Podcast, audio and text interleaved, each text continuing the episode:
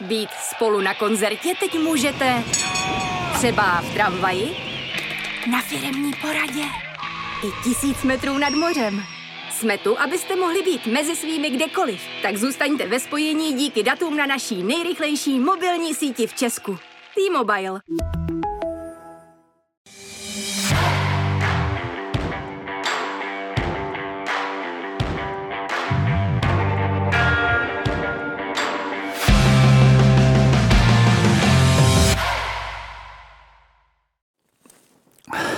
Krásný dobrý den u čtvrtého přímáku letošní fotbalové sezóny. Eh, v minulém týdnu tak fotbalová Plzeň dokázala postoupit v rámci konferenční ligy do dalšího předkola. No a obě pražské S tak drží zatím jako jediné dva týmy v České lize plný počet bodů. O všem důležitém asi dnes budeme povídat s trenérem Stanislavem Levým. Dobrý den. Dobrý den. A je tady taky Hunza Malý z redakce Sportu.cz. Ahoj. Ahoj. Tak pánové, co vás eh, ve víkendovém ligovém eh, programu nejvíce zaujalo, ať už pozitivně, anebo negativně? Tak spousta gólů v utkání Sparta eh, s Pardubicemi. Potom zajímavé utkání včera večer Slávě se Zlínem, kdy to skončilo těsným výsledkem 2-1, ale určitě Slávě tam měla spoustu šancí, který neproměnila a potom taky otevření nového stadionu v Hradci Králové, na který tam fanouškové čekali eh, spoustu let a konečně po x maketách, které byly eh, připraveny v minulosti, tak se konečně to podařilo zrealizovat a Hradec má důstojný stánek. Mm-hmm. Jo, já jsem v Hradci Králové byl v sobotu, takže pro mě to je určitě událost tohohle toho kola. Jak říkal pan Levý, ta, na ten stadion tam čekali generace fanoušků desítky let, desítky let jim to bylo slibováno, takže je to krásný stadion, je velmi jako důstojný, jako určitě, určitě dobrá reklama pro, pro celé město i pro celou ligu, takže, takže tohle určitě je za mě událost kola. Naší pouč po stopách zajímavých momentů v Lize, tak eh, začneme na Spartě, která vyhrála 5-2 a napadlo nás, že si půjčíme takovou jednu zajímavou scénu z jednoho známého filmu. Ježíš, Ludvo, ty jsi přišel o moc. No to jsi neviděl, to byl zápas, to není k vidění, člověče. Ale to byl koncert, to byla filharmonie prostě. No hele, no to je útok. Sparta má takový útok teďko. No to. Ale to je světový, rozum. Ty by rozkopali Real Madrid, no prostě všecko. To si nežral. No, no. Fofrovačku, rozumí? No, ten dřevák tam stál, ale ten byl tuhej. A do šibenice, no to víš. Já se já jako kráva, co ti mám povídat. Tak Sparta o víkendu bavila, dávala i krásné góly, tak byla to, pánové, skutečně filharmonie, jako se říká ve filmu Homolkovi. Tak musíme říct potaz eh, i soupeře. Pardubice nebyly v tomto zápase důstojným soupeřem pro Spartu, ale nic to nemění na tom, že Sparta dal opravdu eh, krásný góly, vypracovaný góly a eh, bylo by potřeba, aby si tady to nasazení, tady tu produktivitu udržela i teď do dalšího zápasu, do pohárového zápasu. Mm-hmm. Hmm. Jo, souhlasím s tím, protože, protože vlastně Pardubice i mají problémy jako v defenzivní činnosti, protože přes léto se, se ta jejich defenzivní eh, složka hodně obměnila, takže myslím si, že ten tým ještě není pořádně ani sehraný, takže jako nechci to nějak jako snižovat, ale pro Spartu tohle nebyl úplně jako měřítko, neměřítko eh, jejich, jejich síly. Mě by ještě zajímalo, proč se tak eh, neustále říká, že první golo zápasu to vlastně celé otevře když je to vlastně jenom jeden gol, soupeř má třeba, když je to na začátku zápasu, celý zápas na odpověď, ale většinou je to opravdu tak, že ten první gol toho soupeře rozloží, pane trenére. Tak je jasný, že eh, soupeř, který obdrží branku, potom musí hru přece jenom víc otevřít. Ta jeho taktika, která je většinou na hřištích eh, soupeře zaměřená eh, na důslednou defenzivu, precizní defenzivu, tak přece jenom postupem času musí tu hru víc otevřít a, a pro mužstva je to potom snažší, který, že nemusí dobývat, že ta obrana není tak sformovaná a proto padaly i takové krásné góly. Když se podíváme na prvních 25 minut, tak tam Sparta střelila hned eh, tři branky. Tak je to ta Sparta, kterou eh, chce Priske vidět hrát? Je tam vidět, že se třeba Sparta rozjíždí konečně? tak znovu bych se opakoval, Pardubice nebyli, nebyli soupeřem, který by měli Spartu nějakým způsobem ohrozit. Eh, podobně ale hrála Sparta i první zápas doma proti Olomouci, kde také dominovala, zaslouženě vyhrála ale nesmíme zapomenout i na zápas ve Zlíně, kdy opravdu nepodá dobrý výkon, spíše se k tomu vítězství protrápila, ale to nikoho teď nezajímá, má tři body, je společně ze Sláví bez ztráty a zaslouženě oba týmy jsou na čele tabulky. Mm. Já si myslím, že vždycky ten rozjezd eh, té sezony tomu týmu trvá, než do toho jako plně, plně naskočí a že s každým dalším zápasem se bude mm, ta hra jako zlepšovat každého toho týmu, takže prostě i, Sparta bude postupně dál najíždět a nabývat, nabývat na síle a určitě by to takhle mělo, mělo v, v jejím případě být. Určitě musíme zmínit i nespokojenost trenéra Pryského se závěrem utkání, protože tam Sparta inkasoval oba góly. Jak je podle vás možné, že třeba hráči, kteří se snaží dostat do základní sestavy, tak v podstatě někteří z nich odchodili ten závěr utkání? Tak já bych neříkal, řekl, že odchodili, ale byla tam určitá ztráta eh, koncentrace, taková laxnost, vedete 5-0, věříte, že už se vám nic nestane, ale já si myslím, že v zápasech dalších eh, se tady to opakovat nebude, protože to by se Spartě mohlo vymstít, ale já si spíš myslím, že to opravdu bylo tím prostřídáním a takovou určitou ztrátou koncentrace, kdy máte pohodlný náskok a, ale uh, myslím si, že tady to musí Sparta odstranit, aby si v dalších zápasech jí to nevymstilo. Dá se tomu třeba nějak předejít, aby ti hráči, kteří tam jdou už za rozhodnutého stavu, našli tu vnitřní motivaci hrát přece jenom opravdu na úplných 100%? Tak to by měla být samozřejmost. Když tam jdete na pár minut jako střídající hráč, musíte se snažit trenéra přesvědčit, že příště do té základní sestavy patříte a pokud eh, to dopadne tak, jako to dopadlo, že po prostřídání dostanete dva góly a už žádný nevstřelíte, tak máte těžko argumenty eh, trenérovi říct, že byste měli příští zápas hrát od samého začátku. Mm-hmm. Když se zaměříme na útok Sparty, tak eh, ten loňský trojzubec tak se mírně rozpadl, je tam jediná změna. Společně dali Haraslín, Kuchta a Birmančevič čtyři góly z pěti v tom víkendovém utkání. Jaký má tady teď Sparta útok? Je to třeba dostatečné na případný titul ligu mistrů? Je to, je to jiný útok než v minulosti, protože Birmančevič je eh, spíš typické křídlo, což Eh, Čvančara nebyl. To byl z mého pohledu klasický střední útočník, když se s tou rolí na straně dobře vypořádal. S Honzou Kuchtou se dokázali tam protočit, ale Birmančevič pro způsob Sparty, který chce hrát eh, se třema hráči vepředu, kdy obě křídla jsou relativně rychlostně dobře vybavený, dokážou se prosadit jeden na jednoho, tak to je z mého pohledu velká síla, ale na druhou stranu ta zastupitelnost tady té trojky mm, není taková, eh, jako by asi Sparta měla mít, protože ty střídající hráči na ty pozice máte Karabce, máte Daňka, máte, máte Minčeva, máte Sejka dopředu, tak si myslím, že přece jenom tady za tou první trojkou eh, určitým způsobem zaostávají výkonností. Mm-hmm. výkonnostně. No, myslím si, já s ním souhlasím, je to, je, to, je to tak, jak říká pan Levý, že ta první trojka nebo ta, ta, ten útok z party vypadá, vypadá velmi silně, ale, ale samozřejmě pak ta zastupitelnost nemusí být taková, byť třeba Sejk se jevil velmi dobře na hostování v minulé sezóně, takže určitě taky teď se bude určitě zžívat ještě zase s tím prostředím nebo s prvním týmem Sparty, takže určitě do budoucna může být pro Spartu velmi, velmi platný, zajímavý hráč. Uvidíme, co u Karabce, který už tam je nějakou dobu a ten vývoj je takový e, asi ne takový, jak si všichni představovali. Minčev už je tam dlouho, ten jeho vývoj není asi vůbec takový, jak si všichni představovali, takže uvidíme. No. V přidané ukázce z filmu Homolkovi jsme viděli, že Sparta, když má sílu, by rozkopala i Real Madrid. To zase asi nebudeme takhle přehánět. Eh, každopádně v čem je ta největší síla aktuálního trojzůbce útoku Sparty? Tak jak jsem říkal, Honza Kuchta, mm, velice pracovitý hráč, nepříjemný v pressingu, agresivní. Oba hráči na krajích hřiště, jak Haraslín, tak eh, Vyremančovič hráči, kteří se dokážou i do zúštěný obrany prosadit.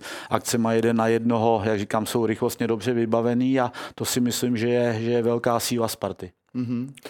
Kuchta tak dal dva góly. Je to podle vás už ten správný Kuchta, nebo se ještě trošičku hledá?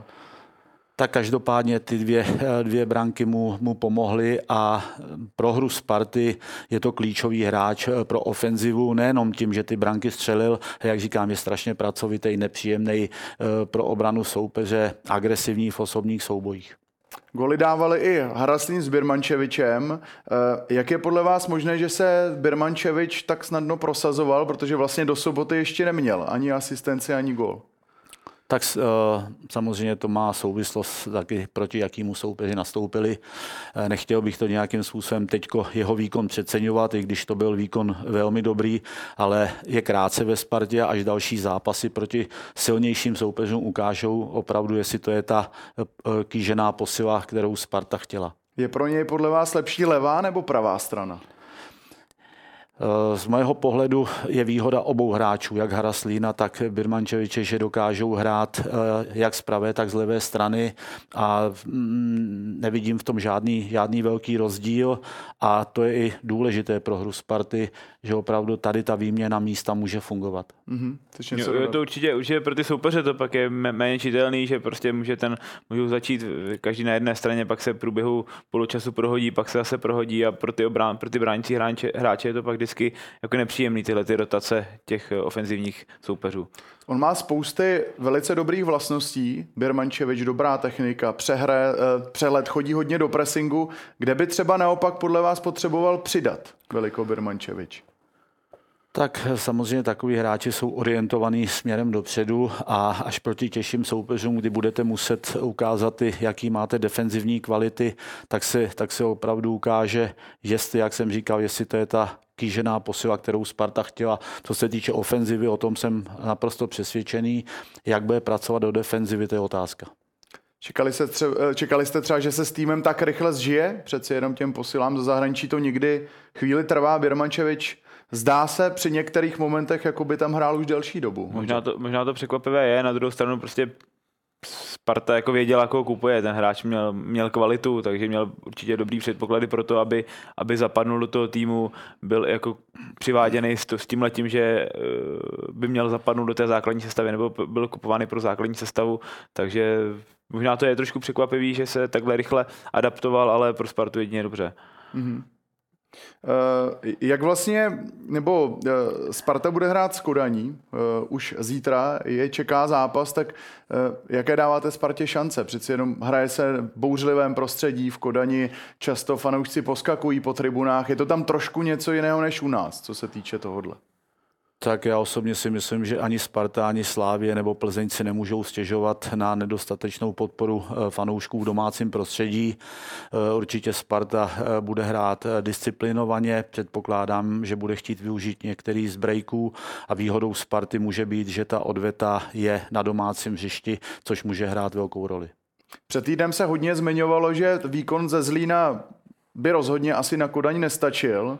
Eh, zase, budeme se bavit o tom, že Pardubice třeba nejsou tak silným týmem, ale stačil by podle vás ten výkon z prvních 30 minut na Kodaň? Tak já si hlavně myslím, že to bude jiný zápas a srovnávat Kodaň s Pardubicema uh, asi, asi až tak úplně nejde. A říkám, bude záležet, jak Sparta do toho utkání stoupí, jestli, jestli bude aktivní, jestli, jestli opravdu uh, se vyvaruje nějaký laxnosti, ztráty koncentrace a uh, dokáže si vytvořit takový výsledek pro odvetu, který by jim dával šance na postup do dalšího kola. Mm-hmm. Uh, hodně nestabilní místo ve Spartě je pozice wingbacka. Uh, bude tam podle vás hrát Wiesner nebo Mejder v základu? Protože Wiesnerovi se teď poměrně dařilo. Na druhou stranu Mejder, ten je zase víc zaměřený do defenzívy, protože to Wiesnerovi úplně nejde většinou.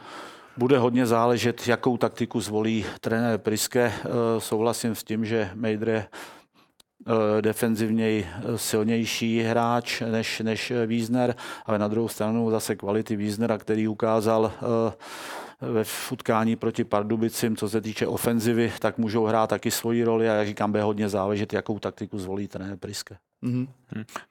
Jo, souhlasím. Myslím si, že, myslím si, že i trenér, nebo ne, myslím si, určitě trenér Priske vidí ten tý, tým nejlíp, vidí, v jakém eh, rozpoložení jsou jednotliví hráči, eh, ví, jakou bude chtít hrát eh, taktiku, jakou strategii má přečtenou kodání, jako i třeba, jaký hráč třeba bude hrát na, na, proti, proti tomu eh, pravému wingbackovi Sparty, takže podle to, tohle bude všechno rozhodovat, dovedu si představit oba. Samozřejmě, když se bavíme o té typologii toho zápasu, že třeba Sparta bude hodně sázet na rychlé breaky a dá se předpokládat, že bude vycházet z té defenzívy, že třeba byste možná hodil víc Mejder, ale uvidíme. Hmm. uvidíme.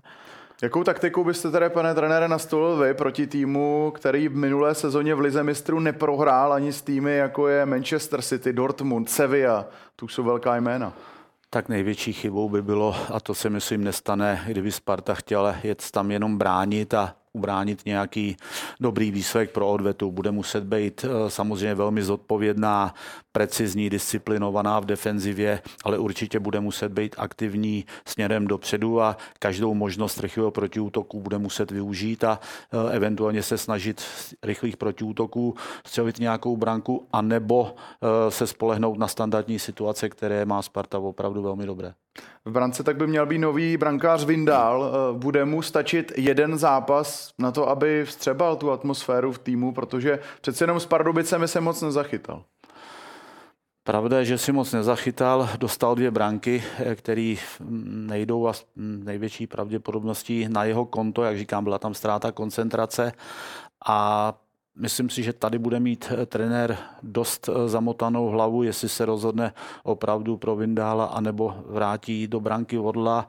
Eh, z mého pohledu hrozně těžký rozhodnutí pro trenéra. Mm-hmm. Uh, jinak, když se ještě vrátíme k tomu ligovému zápasu Sparta Pardubice, tak trenér Pardubic uh, Kováč tak si stěžoval na aroganci hlavního sudího Klímy. Nejprve neodpískaná penalta po zákroku Krejčího, poté neudělení žádné karty Kajdinenovi proti zákroku na Hlavatého, který se hodně rozebíral, že dost možná měla být i červená. Tak jaký je váš názor? Jak já eh, nevím, co tam mezi eh, rozočím a trenérem Kováčem, co tam proběhlo.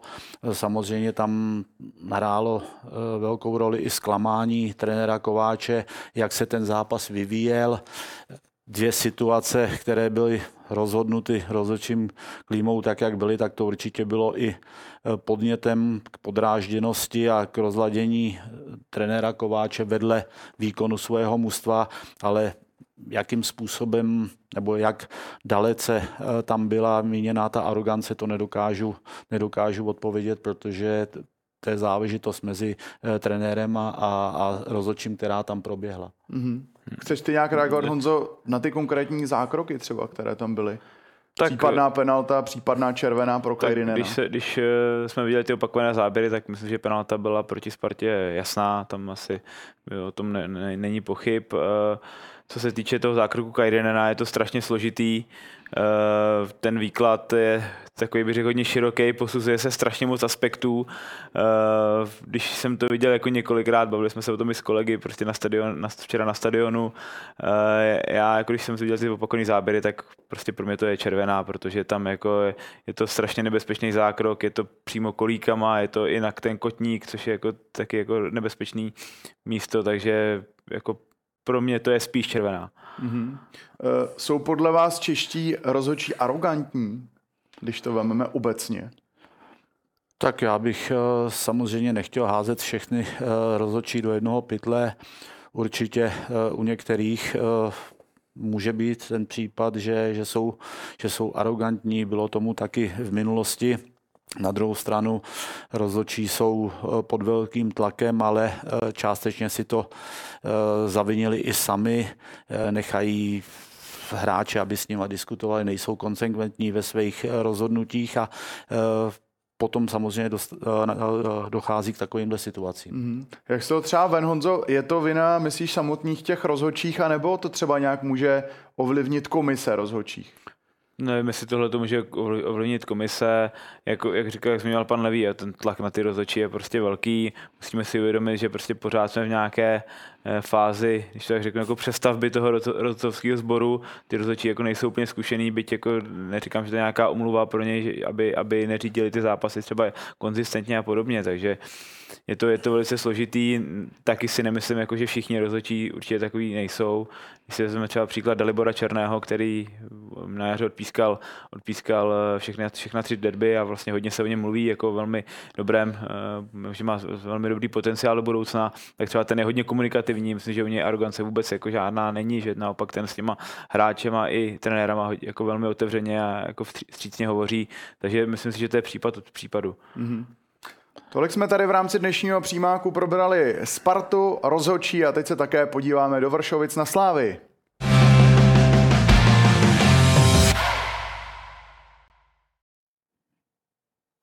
Slávia nakonec vyhrála se Zlínem 2-1. Oproti předchozí sezóně tak jsme viděli při výhře Slávy nad Zlínem až na zraněného douděru Eh, tu samou sestavu, to znamená, můžeme se bavit o nějaké stabilitě. Jak tohle vnímáte? Já myslím, že Jan eh, Trpišovský teď vsadil eh, na sestavu, který věří, která je sehraná. Je začátek sezóny, těch zápasů ještě není, ještě není tolik a není důvod k nějaké větší rotaci a já myslím, že to bylo z jeho, z jeho pohledu absolutně správné rozhodnutí. Mm-hmm. Jo, myslím si, myslím si, že Eh, že přesně, že Slávě chce být jako co nejlépe připravená na ten, když to řeknu, letní vrchol, který teď přichází, protože začíná první evropská kvalifikace, respektive třetí předkolo Evropské ligy a vždycky je lepší s tou sestavou mít, mít nějakou ustálenější sestavu. Navíc eh, prostě jsou tam někteří noví hráči, kteří, kteří ještě nejsou úplně zžitý s tím týmem, s tím systémem, ať jde třeba Ochytila, který má asi jako největší třeba potenciál pro to, aby se relativně blízké budoucnosti do, do té základní sestavy pro, propracoval, tak eh, je to určitě, určitě jako do, dobrá, dobrá varianta teď před tím zápasem s Dniprem. Můžeme to třeba brát i jako určité poučení Slávě z předchozích dvou sezon? Tak eh, v minulých sezónách měla Slávě i eh, spoustu zraněných hráčů, což znamená, že muselo k té rotaci dojít.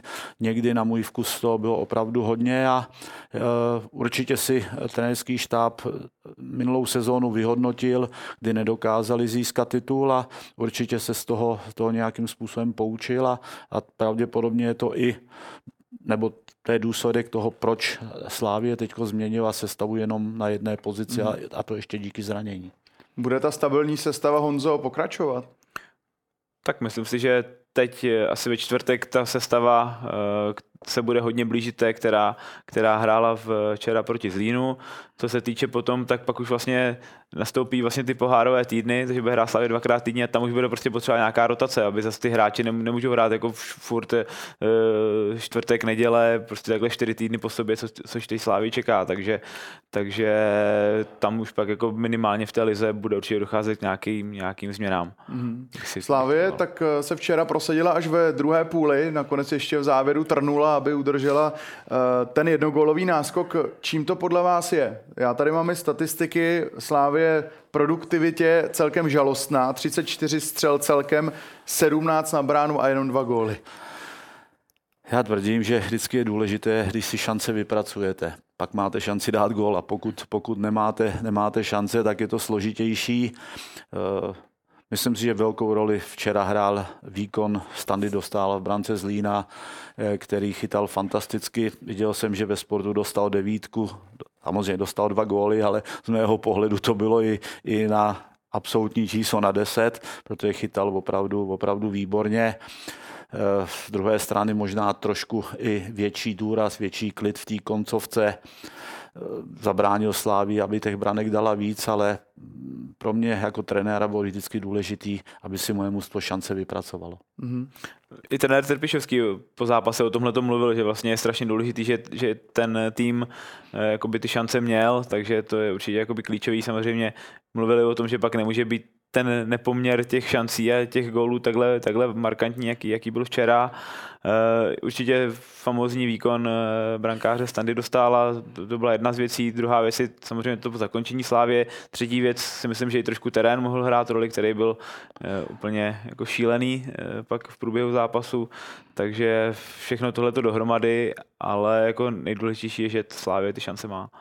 Může to být třeba nějaký náznak, že u Slávě nefunguje úplně všechno správně? Viděli jste tam třeba nějakou další slabinu, kromě toho, že Slávia nebyla produktivní směrem dopředu? Tak já bych to neviděl eh, jako slabinu, že neproměnila ty šance samozřejmě, ale eh, na druhou stranu, jak říkám, opakuju se, eh, důležité je ty šance mít. Co bylo trošičku zarážející po tom, co obdrželi tu branku eh, na 2-1, tak tam byla ještě jedna, dvě takové situace, kdy Slávie pustila Zlín do takových pološancí a mohlo se jí to vymstít. Mm-hmm. Můžeme se taky podívat eh, na to, kdo má možná největší zásluh, že Slávia má tolik šancí a to je eh, Christos Zafeiris, který přišel jako posila z Norska, šel hned do základu. Dá vás vzpomenout na takové ty časy, kdy v záloze hrál ještě Nikolé Stanču, který také připravoval množství šancí? Tak je to podobný typ hráče, dokáže si uh, dobře vybírat místo, dobře pracuje s prostorem, má uh, takové skryté přihrávky, dokáže kopnout standardní situaci. Z druhé strany tomu klukovi je teprve 20 eh, let, eh, takže co mu nejvíc chybí oproti Stančovi je určitě eh, zkušenost z těžkých zápasů, ale ten jeho vývoj je pozitivní a ukázal to i ve včerejším zápase. I když říkám, Zlín také nebylo mužstvo, které nějakým způsobem by Slávy mělo, mělo zatlačit do defenzivy, až tam se ukáže, jak on bude pracovat do defenzivy, ale i ten včerejší zápas ukázal, že mu to není úplně cizí. Proto je vlastně kvůli těm, těm vlastnostem eh, do Slávy přicházel, že prostě Slávě po odchodu Stanča měla v České lize jako často problémy s překonáváním té druhé defenzívy. Včera to bylo, že Zlín byl vyrovnaný prostě skoro v 11 lidech eh, opravdu před pokutovým územím vlastním, nebo brankář a 10 hráčů byli opravdu eh, se pohybovali kolem, kolem 16. Takže s tím letím i jako přicházel, že, že by měl jakoby tu myšlenku, to nějaké překvapivé řešení přinést té hře, eh, do té hry Slávě a, a jako ten jeho rozvoj pokračuje asi tak i, jak si na Slávy představovali. Prostě měl nějaký začátek trošku adaptační, eh, možná do toho v průběhu jara do té sestavy v, vklouznul dřív, než si možná v Edenu, v Edenu mysleli, ale teď jako už je v členem základní sestavy a myslím si, že takovýhle, takovýhle byli plán. Nastává třeba ta doba, kdy takhle mladý hráč, jako je Zafiris, bude hlavním playmakerem Slávie?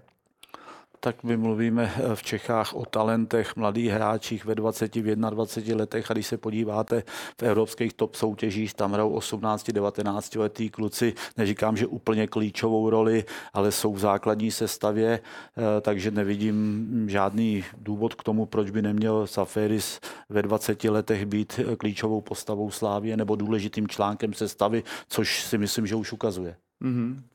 Je podle tebe, Honzo, způsob jeho postupného zapracování během jara takovým vzorem, jak pracovat s novými hráči ze zahraničí v Čechách? Tak je to vždycky, vždycky individuální, zase jako prostě Slávě si samozřejmě ty hráče dobře vybírá, myslím si, že to teď třeba i platí jako o Spartě, že v poslední době ta, ten výběr posil taky, taky zlepšila, ale je to individuální, prostě jak ten hráč do toho týmu zapadne, jak, jakou, jak jako je schopný, když tak řeknu, nasát eh, ty, ty mm, návyky, ty automatizmy, nebo prostě ty požadavky, ty nároky, které, které na něj mají trenéři. Takže Zafir je vidět, že v tomhle tom je hodně učenlivý, přizpůsobivý, je pracovitý, takže jako zapadl velmi dobře. Mm-hmm. Kam až může dorůst, pane Levý, Zafiris? Tak eh, to je těžká otázka, eh, na kterou asi eh, nedokážu dát tu spokojící odpověď, ale jeho talentem, jeho pracovitostí, jeho schopnostma, který ukazuje, eh, tak je to hráč, který by mohl Slávy eh, výkonnostně i přerůst a dostat se do nějakého top mužstva a přinést ty Slávy opravdu velmi zajímavý finanční obnos, což se Slávy v minulosti i, i teď daří, že dokáže ty hráče nejenom posunout dál, ale potom i, i mm, velmi dobře speněžit. Slávy čeká klíčový duel ve čtvrtek v rámci předkola Evropské ligy s ukrajinským Dniprem. Eh, je podle vás Slávia připravená na tenhle důležitý duel? Já si myslím, že ano, ukázala to v těch uh, třech ligových zápasech, uh, že ta výkonnost na začátku sezóny uh, je velmi, velmi dobrá. Určitě si oddechla, že nemusí hrát proti Panathinaikos, že bude hrát proti Dnipru, který ještě má tu nevýhodu, že svoje domácí utkání musí odehrát v Košicích a s respektem k soupeři, tak si myslím, že by to nemělo být pro Slávy nepřekonatelný soupeř na cestě do dalšího kola. Mm-hmm. Jo, souhlasím s tím, jako zase chce se dostat do základní skupiny Evropské ligy, tak tam prostě ta, ten systém, jaký je, že tam spadnul vlastně celek eh, z ligy mistrů, tak vlastně nemůžete čekat, že tam spadne nějaký vyloženě slabý tým, takže opravdu, opravdu jako Dnipro bude mít svoji kvalitu. Eh, v ukrajinské lize skončilo druhé, takže určitě, určitě jako to nebude snadný soupeř, ale Slávě určitě má na to, aby, aby postoupila. Mm-hmm. My ještě připomeneme, že eh, Dnipro skončil druhý v ukrajinské lize, nechal za sebou třeba i Dynamo Kiev a hodně důležité je, že jim odešel autor 24 gólů do španělské Žirony a to Artem Dovbik. Tak jak moc velké oslabení to pro tým jako Dnipro může být, že odejde takovýhle hráč? velká ztráta, jestliže dáte 24 eh, gólů, eh, ta ofenziva vlastně byla postavená na tom hráčovi, takže to je eh, velký a citelný zásah do sestavy ukrajinského mužstva. Mm-hmm. Určitě. Myslím si, že i slávisté tohle jako sledovali, jestli přestoupí, nepřestoupí, protože eh, v tom duelu proti Panathinaikosu ještě, ještě hrál, dokonce v Aténách dával v té odvětě jako pěkný gol. Viděl jsem ho, takže, takže pro, pro Dnipro tohle bude určitě velká ztráta. Takže se shodujete oba, že Slávy aby měla být favoritem na postup. Já jsem o tom stoprocentně přesvědčen, že Slávie nejenom, že mi měla být, ale je favoritem a že postoupí. Mm-hmm. Souhlasím. Dobrá, tak eh, to už je všechno k Vršovickému celku ke Slávy. Budeme určitě držet se šívaným palce a teď se podíváme na další z předních týmů České ligy a to je Viktoria Plzeň.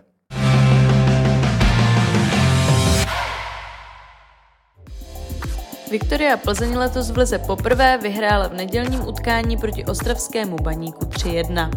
Západočeši tak urvali první domácí ligovou výhru od 23. dubna, kdy porazili Zlín. Vítězství ve Štruncových sadech předcházel čtvrteční úspěch na hřišti kosovské Drity, díky kterému Plzeň postoupila do třetího předkola konferenční ligy.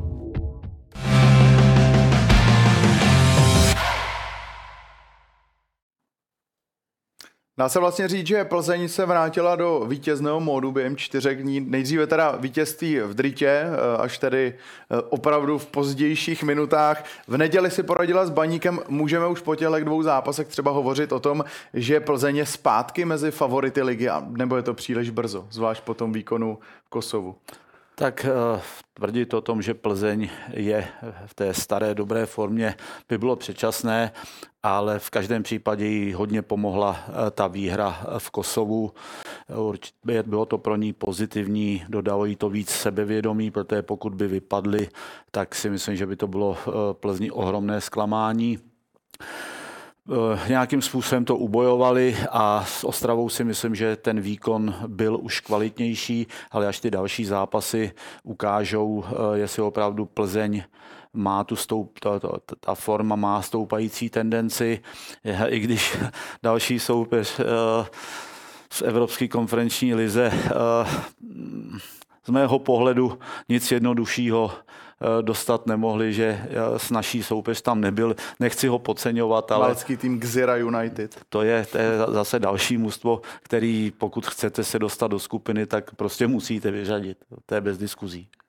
No, my si vezmeme, že Slávě loni měla v této fázi Panathinaikos, tak to je úplně asi neporovnatelné. No. A co se týče Plzně, tak určitě je hlavně pro jako sebevědomí a pro jakoby nějakou tu pohodu, náladu v tom týmu dobře, že teď je po tom uh, úspěšném nebo po tom zvládnutém zápasu v Kosovu teď ještě přišel i zlepšený výkon proti Baníku, že vlastně ten tlak uh, po tom úvodu, kdy, kdy prohráli v Teplicích, remizovali, remizovali uh, s Dritou doma, tak uh, to nebylo prostě úplně ideální a teď, teď jim tohle hlavně psychicky pomůže, že prostě můžou se dostat do trošku lepšího rozpoložení psychického hlavně. Co vás třeba zaujalo na těchto dvou vítězstvích Viktorky oproti těm úvodním duelům? Berme zápas eh, s Teplicemi, ten první zápas s Dritou a třeba s Hradcem, kdy Viktorka nedokázala vyhrát. Tak utkání v Teplicích eh, bylo pro Viktorku absolutně nepovedený, protože si v tom zápase ani nevytvořila žádný šance. Soupeře víceméně ani nedostala pod nějaký pořádný tlak. Bylo tam pár standardních situací, ale ten výkon eh, nebyl dobrý. Eh, druhý utkání doma proti Dritě, to byl eh, pravý opak toho prvního utkání. Měla tlak, měla šance, který neproměnila. A Samozřejmě v Kosovu sám jsem působil v Albánii, takže vím, jak se tam, jak se tam těžce hraje, ale eh, já byl přesvědčený, že se s tím poradí, eh, poradí daleko lépe, že to utkání zvládne, i když eh, ve finále se to dá považovat za, za důležitý postup, zasloužený postup, ale já jsem očekával daleko dominantnější výkon, ale na to se už dneska nikdo neptá, důležitý byl postup. Nemůže to být, Honzo, jen třeba takové krátkodobé vzepětí těch výkonů? Tak myslím si, že všichni v Plzni doufají, že určitě ne, že, že, ten, že ta křivka výkonnosti bude dál, bude dál stoupat, takže opravdu uvidíme, tak potenciál v tom týmu je pořád jako velmi zajímavý, hráči jsou tam kvalitní, takže věřím, nebo myslím si, že, že určitě jakoby nějaký uh, výkonnostní růst ještě může nastat. Plzeň tak doma vyhrála poprvé od 23. dubna, kdy porazila Zlín 4-0. Je ta výhra nad Baníkem podle vás e, zase taková odpověď toho, že se blízká na lepší časy na domácím stadionu, e, kde dřív Plzeň nestrácela, ale poslední dobou to bylo vlastně skoro pravidlem. Fakt je ten, že eh, v minulosti byla Plzeň absolutně dominantní v domácích zápasech, dokázala každýho soupeře dostat pod tlak do problémů minulosti eh, tomu tak bylo, teďko, teďko víceméně měla Plzeň ohromný problémy hrát do plné obrany, nedokázala se prosadit, eh, nebyl, chyběl tam větší důraz, chyběl tam větší moment překvapení, ale tady ty zápasy, jak s Baníkem, eh, tak si myslím, že i ta Drita první zápas, i když hráli jenom nerozhodně, že ukázal opravdu, že ten ofenzivní potenciál tam pořád je a že by měla Viktorka být schopná toho využít. Mm-hmm. Chceš něco doplnit, Honzo? Mm, myslím, že to bylo vyčerpávající. Dobrá. Můžeme se teda přesunout do plzeňské obrany, protože tam nastoupili samý mladíci. Robin Hranáč, Samson Dvech, vůbec poprvé 18-letý Jan Paluska. Eh, když trenér Koubek nechal odpočinout Hejdu Jemelku po dlouhém údavném zápase v Kosovu, jak se vám pozdávala tahle ta uh, mladá obrana, zejména tedy uh, nejmladší z celého teda Jan Paluska, kterému je 18 teprve? Já si myslím, že to byla taková jednorázová záležitost vynucená eh, spoustou okolností. Jak se říkal správně, Jemelka, eh, Hejda byli po tom utkání ve čtvrtek eh, jenom na lavici, Pernica je zraněný, Havel je zraněný, takže to bylo spousta okolností, bylo to i svým způsobem vynucený. Ty kluci to zvládli relativně dobře proti Baníku, nebyl to pro ně jednoduchý zápas. Dvech byl o poločase střídán z jasného důvodu, protože tam měl, měl tam žlutou kartu, eh, která klidně možná mohla být i, i, i červenou, eh, tak pro toho trenér střídal, ale zase až těžší zápasy ukážou, jestli tato mladá obrana eh, dokáže hrát pod větším tlakem, ale já jsem přesvědčený o tom, že trenér Koubek se vrátí k té osvědčené sestavě, ke zkušeným hráčům, ale eh, tady to utkání mu ukázalo, že tam ten potenciál mladých je, že se nemusí bát eh, eventuálně do té sestavy sáhnout, pokud by se eh, hráčům v defenzivě nedařilo. On je sám trenér Koubek zmiňoval, že to bylo vynucené. Nemělo by ale přece jenom to nasazování těch mladých hráčů být častějšího rázu, aby třeba Jemelka s Hejdou cítili větší konkurenci, že tam nemají tu jistotu v té základní sestavě? Tak zase trenér Koubek je zkušený trenér, vidí to mužstvo, eh, vidí ty hráče na každém tréninku a podle toho se rozhoduje. A ten začátek eh, sezóny eh, je teprve, máme za sebou tři kola, takže určitě bude chtít trenér Koubek taky to mužstvo, aby si to sedlo, což, což na začátku sezóny optimální nebylo. A já myslím, že nebude k žádným velkým experimentům sahat, ale jak už jsem říkal, určitě mu to utkání ukázalo, že se nemusí bát bát při různých okolnostech, může tam být zranění, karty, eh, ztráta formy, eh, tady eh, na ty mladé kluky ukázat a dát je do základu. Ale že by hrála v dalších zápasech znovu takhle mladá sestava v obraně, to si nedokážu představit. Mm-hmm. Jo, já, já s tím souhlasím. Jo. Taky si myslím, že, že vlastně teď už ve čtvrtek se zase vrátí uh, trenér Koubek té předchozí uh, defenzivní variantě a vždycky to je prostě o té výkonnosti těch, těch hráčů. Ono na druhou stranu, nebo jedna věc je uh, zahrát jeden zápas, ale pak to musíte opakovat, že? a ví, ví se, že nebo víme všichni, že vlastně u těch mladých hráčů uh, ta výkonnost zvláště začínají bývá třeba kolísavá, takže opravdu všechno je potřeba jakoby smysluplně dávkovat nebo citlivě, citlivě dávkovat a myslím si, že třeba trenér Koubek samozřejmě ten tým nejlíp vidí a myslím si, že on je odborníkem, který, který jako správně to odhadne, kdy ten hráč může hrát nebo, nebo na to není připraven. Plzeň nastoupí v tom zápase s Zero United už ve čtvrtek. My jsme se tady na sebe tak dívali, že malcký tým by úplně neměl představovat nějaký velký problém pro Viktorku, aspoň papírově. Nemůže tam dojít ze strany Plzně k určitému podcenění?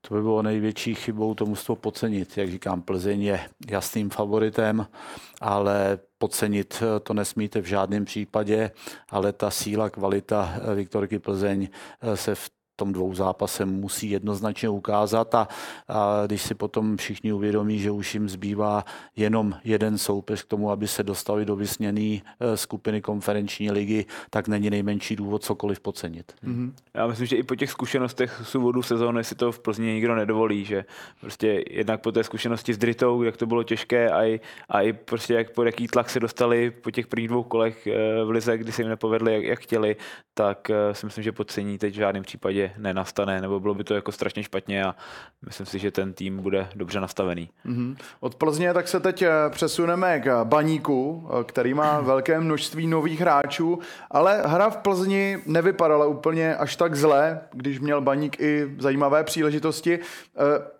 kdy můžeme třeba čekat, že se Baník podaří takzvaně vyladit, aby, aby to bylo to pravé? Tak to je spíš otázka na trenéra Hapala, jak, jak on to vidí, jestli tam opravdu je ten progres, ten posun té výkonnosti eh, na dostatečný úrovni. Neodehrála, neodehrála špatný zápas eh, v Plzni, ale nebodovala eh, ze tří utkání, má jediný bod a je vidět, že, že v Ostravě ještě stále hledají základní sestavu, hledají optimální, mm, optimální sestavení mužstva systém a, a oni hlavně potřebují co nejdříve bodovat. Mm-hmm. To je, myslím si, že v situaci eh, baníku teď nejdůležitější, aby bodovali, aby se nedostali znova pod podobný tlak, jako eh, měli v minulé sezóně, kdy se jim ten rozjezd vůbec nevydařil a eh, vyústilo to i odvolání trenéra a vlastně ta celá sezóna se od toho začátku odvíjela a nebyla úspěšná pro baník. Navíc vlastně oni dávají goly jen z penalt, dali dva, oba byly z penalt. Tam jsem se on chtěl zeptat, jestli to netrvá už moc dlouho, takové to sladění té baníkovské sestavy do optimální formy. Tak je to, je to otázka. Samozřejmě těch změn bylo opravdu hodně moc. Jako když si vezmeme, že tam přišlo 10 hráčů, mm-hmm. tak eh, je to, je to opravdu velký zásah. Uh, co se týče vlastně, já jsem v Ostravě před začátkem ligy byl, mluvil jsem tam s některými lidmi, takže jako ten klub je nastavený tak, že, že jako chce mít trpělivost, že prostě všichni si tam jsou vědomi toho, že ten proces nějakou dobu bude trvat, ale přesně jak zmiňoval pan Levý, ta, ten, ta, ten tlak vlastně s tím, když nebudou body, tak se bude stoupat a stoupat a, a bylo by pro baník velice nepříjemné, kdyby, kdyby se za chvilku dostalo do nějaké situace, že začne něco honit a, a dostane se pod tlak a bude to taková jako velmi jako těžká a nepříjemná situace pro něj. Mm-hmm. Jedním z těch eh, zajímavých men také Abdullahi Tanko, Eh, shodneme se na tom, že jeho rychlost je na Českou ligu nadstandardní. Budete s tím souhlasit? Souhlasím, je to eh, rychlostně velmi dobře vybavený hráč. Na druhou stranu to je hráč, který mu, to už není žádný talentovaný hráč, je mu 25 let, eh, teprve nyní se podíval eh, do, do ligy, ještě si na to určitě bude muset zvyknout, jak na, te, jak na tempo, tak na tvrdost obránců soupeře.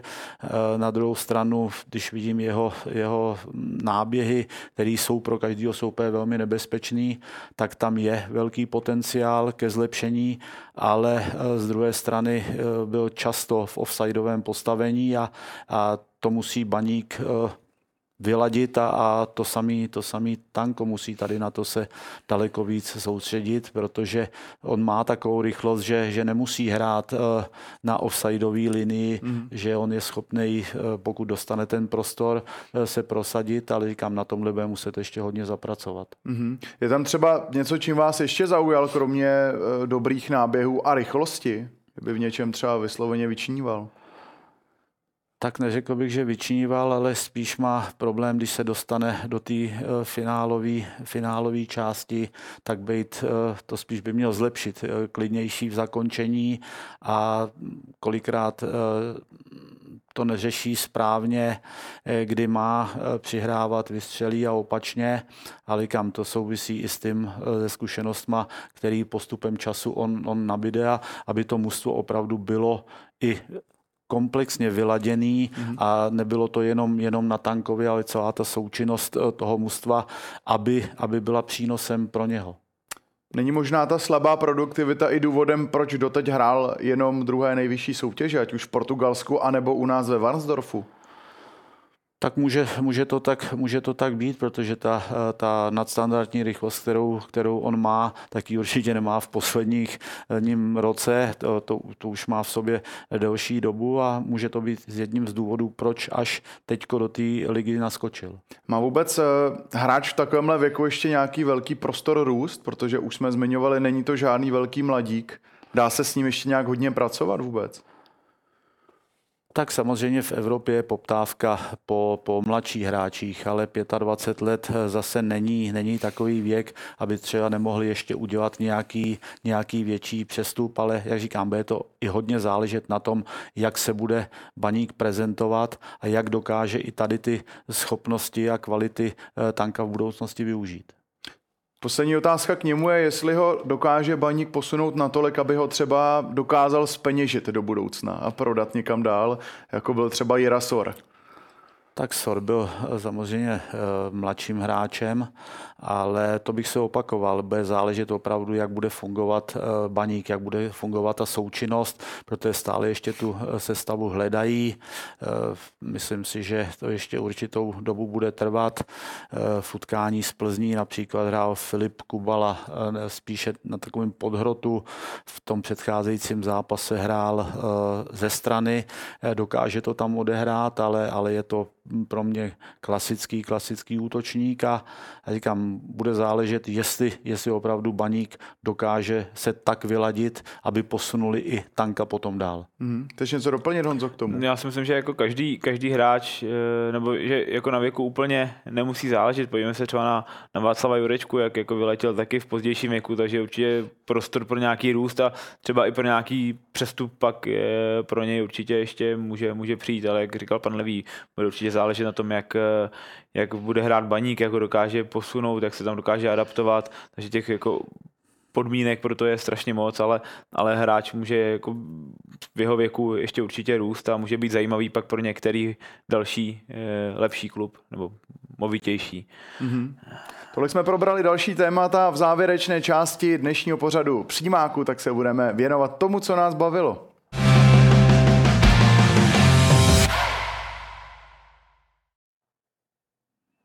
Samozřejmě bavit nás eh, mohl nový stánek v Hradci Králové. Ty si vlastně zmiňoval, Honzo, že si tam byl eh, po dvou letech v exil v Mladé Boleslavi, kde se samozřejmě úplně nemusí hrát nejlépe, nejste tam doma.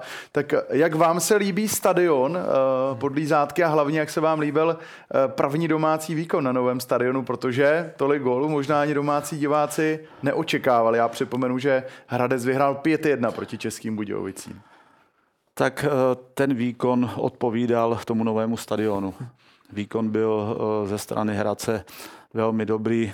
Stadion, stadion moderní, když asi úplně ne všecko tam ladí, musí eh, nějaké chyby ještě tam vychytat, ale pro Hradec to je opravdu hodně důležité, že mají svůj vlastní stánek. Já si ještě pamatuju starý stadion Hradce Králové a když jsem to vždycky s nadsázkou říkal, když jsem tam jel hrát eh, utkání nebo když jsem tam byl jako trenér, tak na tom oválu Škvárovým ještě byly vidět eh, galusky od bicyklu Honzy Smolíka, když se tam dojížděl závod míru v nějakém 64. roce, ale to je spíš taková nadsázka, ale pro Hradec je strašně důležitý, že konečně mají nový stadion.